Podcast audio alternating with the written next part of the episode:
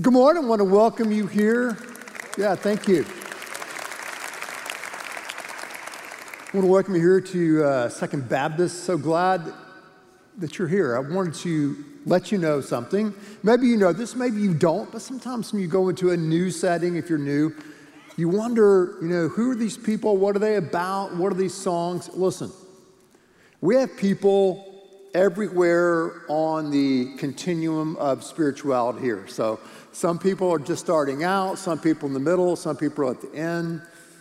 So wherever you are, that's where you are, and I'm glad that you're here. I remember it was the Wednesday before Thanksgiving. Many years ago, I was coming back from college, and I was with a friend of mine who was a roommate, and I was looking forward to, having my sheets washed and for the semester, and having some Thanksgiving meal. And as I was driving down the road coming back, my friend named Bill said, "Hey, Ben, I think I'm going to take a nap." I said, "That's fantastic." So he dozed off, went to sleep. I'm just driving down the road, listening to the radio, have my sunglasses on. I think I'm so cool and with it. And all of a sudden, I decided I would take a nap too. Yeah. I fell asleep at the wheel. So you can imagine if you were driving that day on the road, if you saw two guys, college students, totally dozed off. I don't know how long I was asleep, but I do remember when I woke up. Boom, I hit this bump, and I looked up, and our car was headed right to the ditch. I mean, we're just going right into it. And I took the wheel, and I went, boom, and tried to adjust. But in those situations when you've been napping a while on the road, you over-adjust, and so I overcompensated, and my car started to do a 360-degree spin. And I remember when it was spinning. It's weird how you have thoughts coming to your mind in split seconds. If you've ever been in those life or death situations, I remember thinking to myself, we're about to get hit. We're about to get hit by an 18-wheeler, and it is over. Fortunately, obviously, we did not get hit. It spun around, and the car ended up in the ditch. Boom. And my friend Bill, who's very stoic and non-emotional, turned to me, and without a beat, without yelling or swearing or doing anything, he just said, "Well, Ben, do you think we're stuck?" And I said, "Bill, I don't know if we're stuck or not. I really don't care. I'm just glad to be alive." Glad to be alive, yeah. So we eventually got out and pulled ourselves out of the ditch and got back on the road. But I thought about that experience because if you've ever fallen asleep at the wheel before at the car, you know how incredibly dangerous and life-threatening that is. Yet so many times right now, as I look around the church world, as I look around our culture, I see a lot of people asleep at the wheel. Asleep at the wheel. There's so much going on. There's so much traffic. There's so many things and warning signs that are on this road we call life and within our culture that we seem to be oblivious to and asleep to. We're asleep behind the wheel. I think as a culture, but many times we're also asleep behind the wheel as individuals. It happens. What do you do when you are asleep behind the wheel? Now, God's word has a lot to tell us about what to do if we find ourselves, or I find myself, asleep at the wheel in life. So if you have a Bible with you, I want to invite you to open it to the book of Ephesians.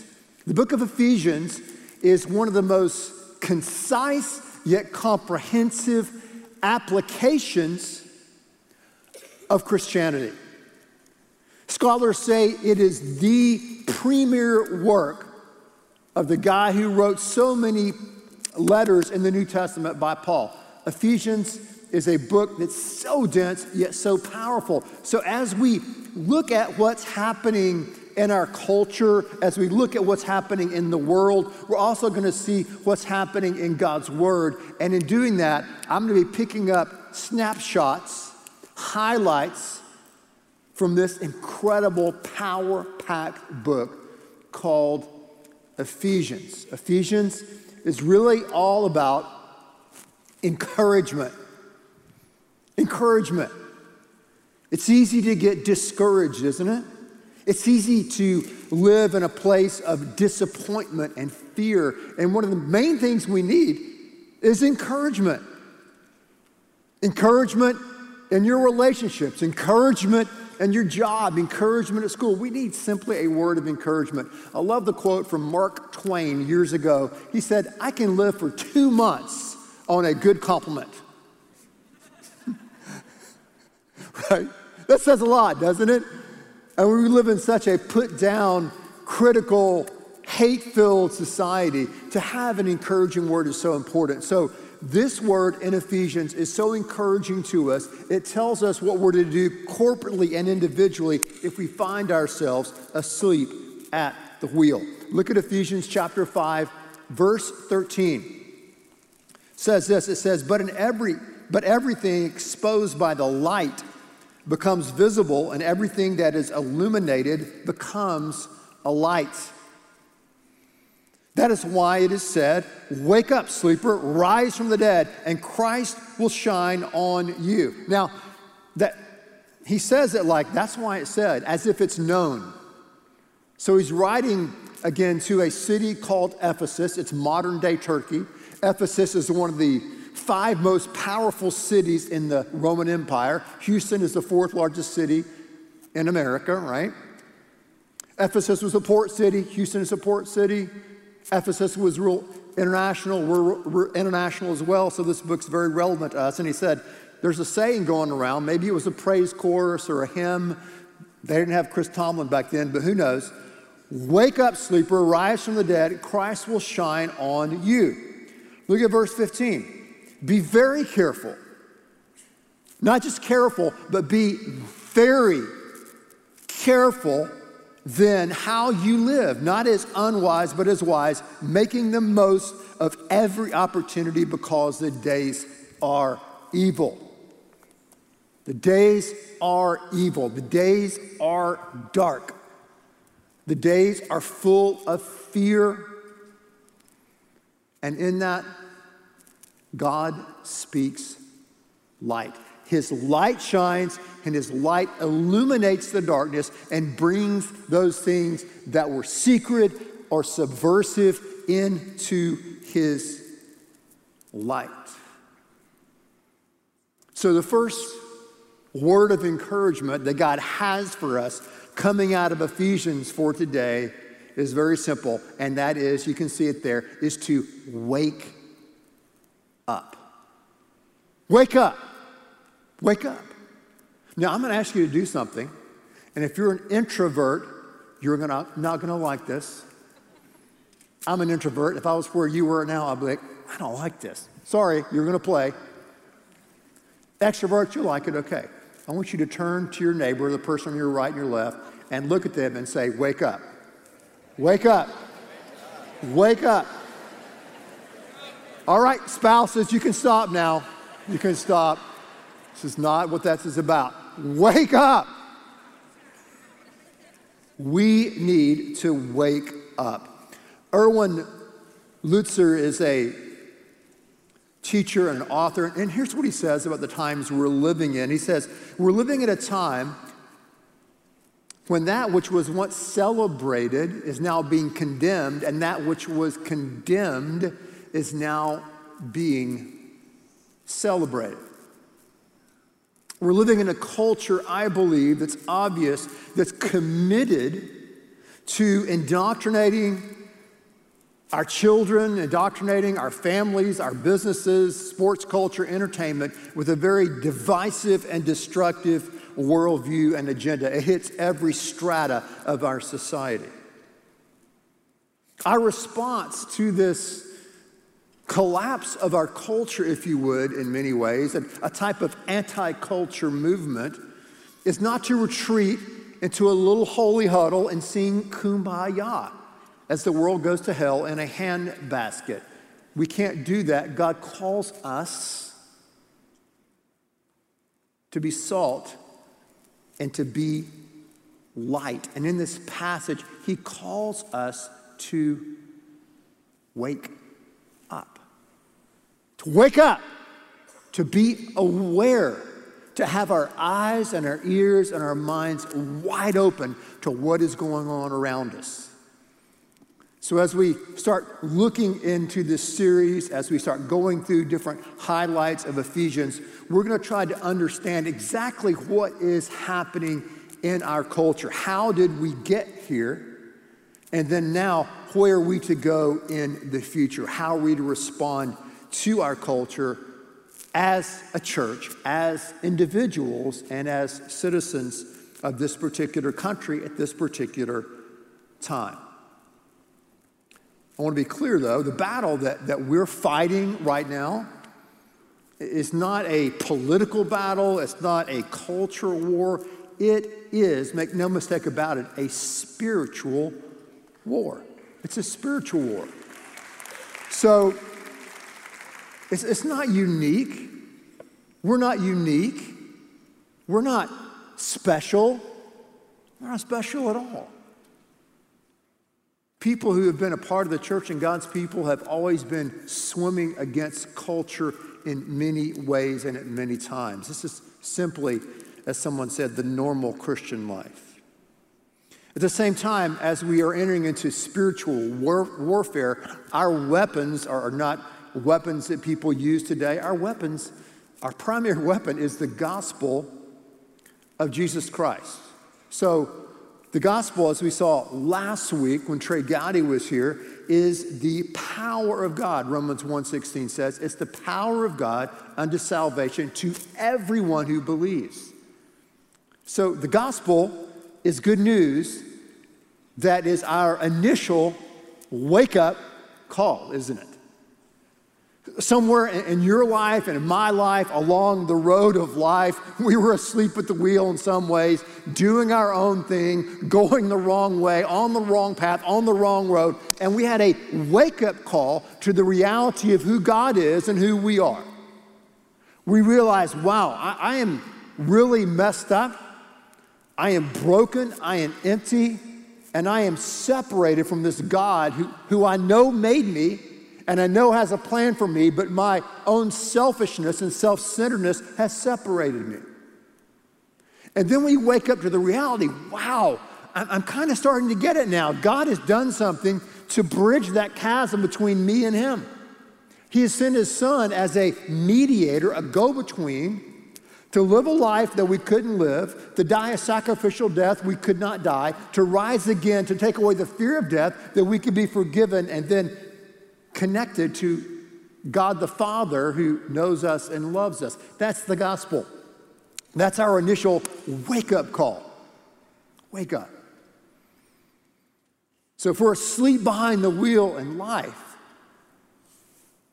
the first thing we need to do as individuals is to wake up. If we're asleep behind the wheel in church as a community, then we need to wake up to what's going on out there and in here and respond in a way that God would have us to do with his gospel. All right, what else does this passage say for us here in Ephesians chapter number 5? It says, first of all, wake up, right? Second of all, in verse 15, it says, wise up. Okay, fellow introverts, look to your neighbor and say, wise up. Wise up. Wise up. Okay, parents to your kids, that's enough. Wise up. Look at verse 15. What does it say? Be careful how you live your life, not as wise, not as unwise, but as wise. There was an advertisement that was placed years ago that said, listen, this is pretty funny. Lost yesterday, somewhere between sunrise and sunset, 2 golden hours, each set with 60 diamond minutes. No reward offered, for they are gone forever. Time is the most precious commodity that we have.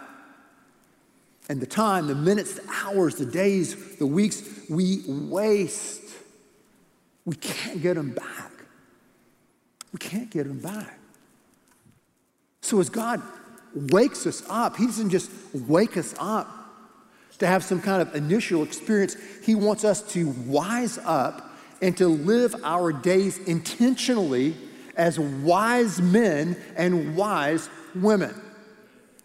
Now, I get asked all the time, hey, how can I pray for you? And my response 99.9% of the time is this: pray that God will give me wisdom.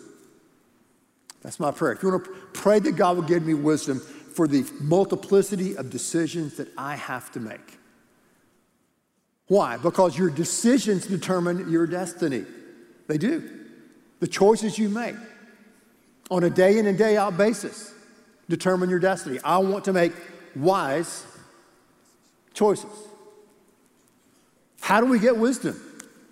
Do we pray for wisdom? Yes, we do pray for wisdom. But at the same time, we seek wisdom. Does that make sense? I mean, sometimes I think we pray for things that we probably shouldn't pray for.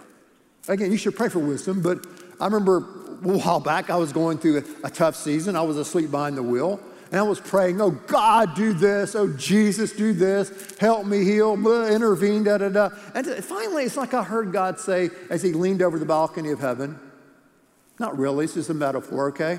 But I was almost like God was saying, Ben, you do it. I'm not going to do it. I've done this, but Ben, you need to do that. I've given you a mind, I've given you hands, I've given you feet, okay? I've given you, some talents, but you do that. And I think it's the same way with wisdom. God wants us to seek wisdom. He wants us to pursue wisdom. How do I order my days in a better way, in a wise way? How do I do that with my money? How do I do that with my job and career? How do I do that in my relational world? How do I live? How do I make wise decisions? How do you pursue it? One of the best ways I know to pursue it, it's worked for a lot of people that I look up to, that I try to model my life after, is by diving into the book of Proverbs. Proverbs is full of all kind of wisdom about every area of life. So like I said, if you're here today and you're new and you're like, man, some of this Christianity is just so esoteric, I really don't really understand it. Some of the songs and music, that doesn't really, I like it, but I don't really understand it. I'm not really there yet. Read Proverbs. Proverbs is as straightforward and plain as dirt, but it's absolute gold. Gold. Proverbs is gold. There are 31 Proverbs. You can, read one a day. You go through the book every month. If not, just read a chapter a day, or you can read a few verses. It doesn't matter. You say, where's Proverbs? Well, open your Bible to the middle, you run into Psalms, turn right, and you're in the book of Proverbs. That's where you'll gain wisdom, is by learning these golden nuggets of truth and wisdom that God has for us in that book. So, what do we need to do right now? We need to wake up, we need to wise up, make wise decisions. Your choices determine your destiny, and no matter where you are, if you're asleep behind the wheel, if you're spinning in a 360, or you're in the ditch like I was, wherever you are, make that next wise choice. Whatever that looks like for you. Make the next wise choice. If you're in the ditch, or if you need direction, or if you're asleep. And God, what is that? What's that next step, that next choice I need to make? As I said before, you've already made one wise choice. You can give yourself a check. You're here at church, right? Made to church. It was even threatening to rain, and you're still here. I love that, right? If there's just a threat of rain, just a drop, that'll keep every Baptist out of church. But it could be pouring and monsoon, and Frank Billingsley is freaking out on Channel 2, but I'm going to the Texans game. I'm going to see my Aggies, my Baylor. I mean, anyway. It's amazing, isn't it? Speaking of wise choices. Anyway, wise up. Second point. Third thing. What's the last thing he says? Verse 16. He says, make the most of every opportunity because the days are evil. So the next thing you need to say, this is the last thing, introverts. Woo-hoo-hoo! Turn to your neighbor and say, warm up. Warm up. Warm up. Warm up. Warm up. Warm up. You gotta warm up. Why? Because we get cold. I get cold. It's easy with the onslaught of what's happening in our world and culture today. You feel inundated everywhere you turn, everywhere you go. It's easy to get a cold, cynical, sarcastic heart. And God has all these opportunities right before you, right before me, and we just miss. We just miss them. We just miss them because we're too bitter, or we're too angry, or we're too resentful. And we're not making the most of the time that he's given us and the opportunities he's given us to make a difference in the lives of someone else, to speak that word of encouragement. So you have to pray, God, take my cold heart, take my sarcastic heart, God.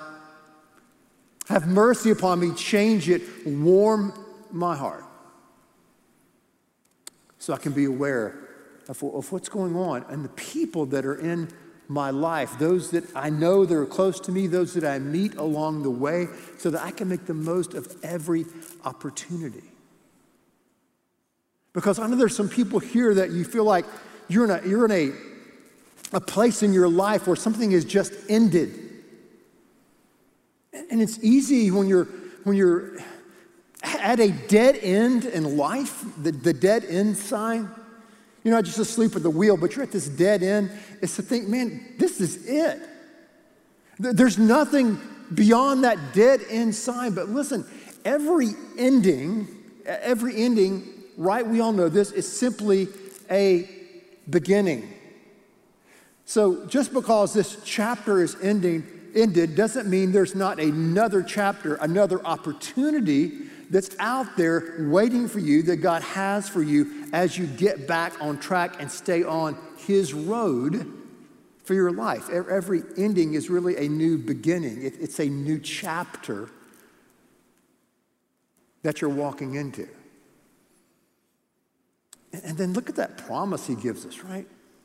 If we wake up, the light of Christ is going to shine down upon us. Man, I need his light in my life. I need his light to shine on me in this dark world. I want to be a person of light. When we wake up and when we wise up and we warm up, God uses us and we seize the moments. We seize these opportunities we have to make an impact with this one and only life that God's given to us. I love the story about a guy who was blind from birth by the name of Bartimaeus. And Bartimaeus, the story is in Mark chapter 10. And he lived in a town called Jericho. And he was on the streets. He was a beggar. He was a street person. And one day, as he was begging, asking for money, he heard this commotion in a big crowd. And he heard the name Jesus.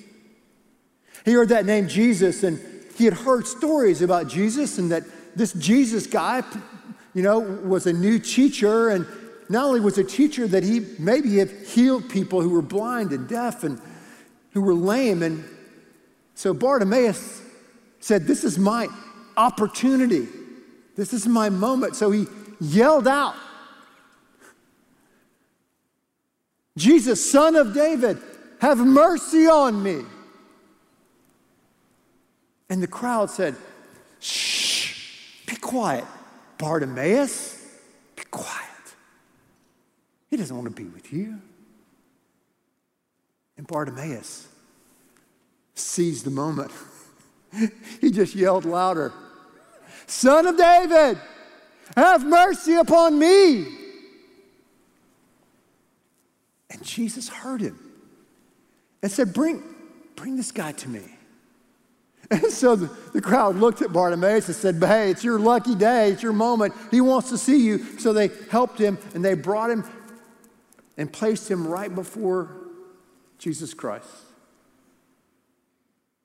And Jesus said, what can I do for you? What do you want me to do for you? And Bartimaeus said, teacher, I want to see. I want to see. And Jesus said, go. Your faith has made you well. And Bartimaeus' eyes were open and he was awake and he could see. And the Bible says, and he began to follow Jesus down the road. He cried out for mercy to the one who could give it to him. And he was healed. And he was awake. And he began to follow his new master, his new mentor down that road. You gotta love good old, formerly blind Bartimaeus.